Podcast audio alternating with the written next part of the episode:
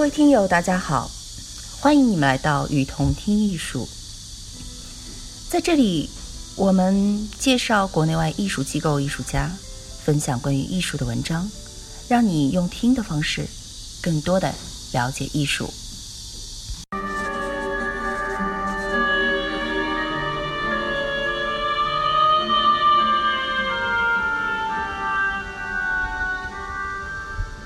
接下来两期我们介绍的是荒诞摄影的代表艺术家。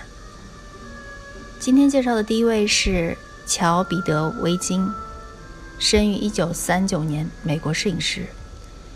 维金的照片使人感受到被摄人物正濒临于崩溃的边缘，然而他们都在摄影家的指示下摆着肖像画当中那种端正的姿势。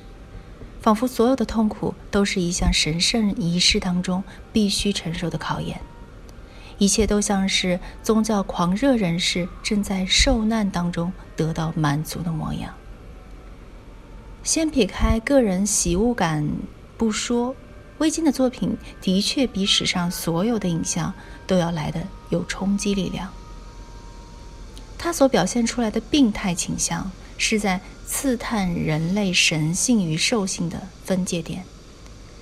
他用一把和世俗标准截然不同的量尺，测度着人的心灵深处，也测量人的痛苦与愉悦的差距，测量道德与禁忌的界限，测量善与恶的水平。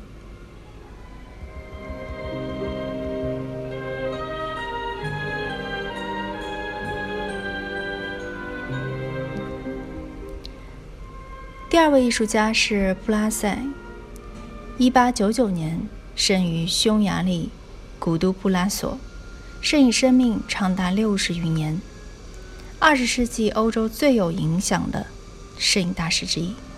一九二四年前往法国巴黎，三十年代初开始从事摄影，一九三二年出版第一本摄影集《夜之巴黎》。受到全法国的关注，并赢得了“夜间摄影之祖”的美誉。布拉塞对摄影的看法也和他的作品一样耸人听闻。他在1932年的一篇文章当中说：“我从来就没认为摄影是一门艺术。”引起摄影界人士的一致抨击。他说：“在艺术当中，摄影是侵入者。”是一个扰乱其他艺术和谐性的不统一的记号。《夜之巴黎》首次出版于1932年，当时就以穷尽巴黎夜生活全貌震惊全法国。1976年再版时，更名为《三十年代的秘密巴黎》，并从原来的60幅作品增加为120幅，将之分成21个单元。布拉塞在每一单元前写有一篇札记。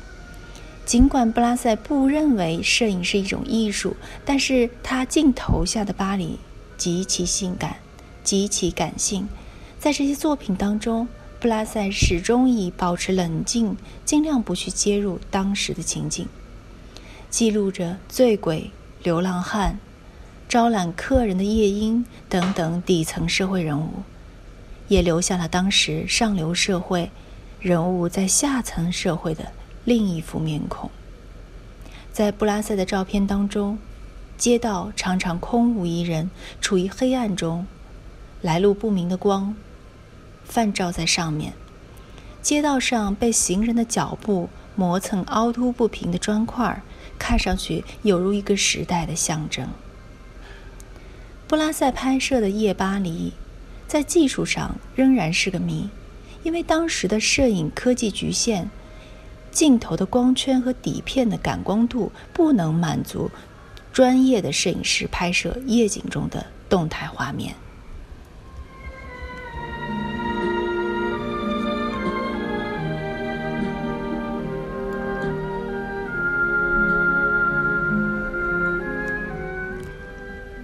第三位艺术家是。曼雷，一九一八九零年出生于费城，现代主义艺术家，在法国巴黎度过了自己大部分的职业生涯。他为达达和超现实主义做出了巨大的贡献。曼雷因他的先锋派摄影而为人所知，一位有声望的时装设计师和肖像设计师。肖像摄影师曼雷也因他对物影照片的发展做出的贡献而著名。他称这种照片为纯粹的达达主义。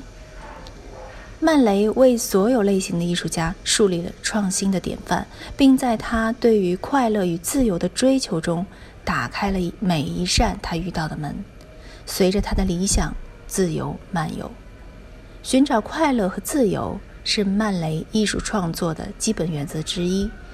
其他原则还包括做社会所禁止的事。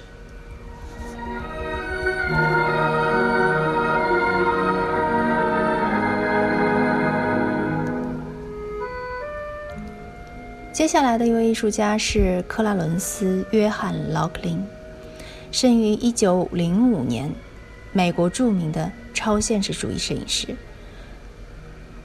劳克林出生在路易斯安那州一个普通的中产家庭，他无拘无束的童年和美国南方人特有的狂野气质，以及后来对文学的如痴如醉，强烈的影响了他日后的创作。劳克林也是一位受过良好教育、文学素养很高的人。他庞大的词汇量和对语言的热爱，充分体现在他日后创作的摄影作品的说明当中。他最初的理想是当一名诗人，并且用法国式的意象完成了许多诗歌和故事集，但是并没有出版。劳克林在二十五岁的时候自学了摄影。并成为一名自由摄影师，他开始尝试各种摄影风格和技术，开始了无拘无束的个人创创作。他留下了大量的书籍和图片资料，多亏他用罐子密封保存的一万七千张底片，得以使他的作品在美国和欧洲继续展出。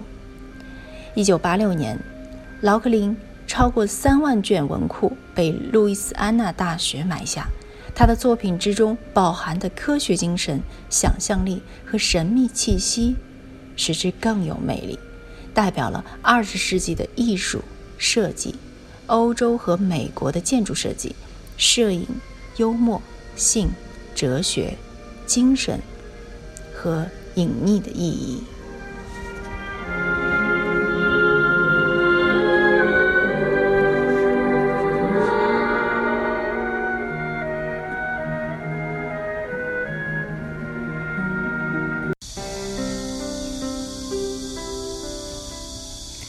感谢您的收听，欢迎大家多提宝贵意见，并且来我们“与同听艺术”同名的微信和微博留言哦。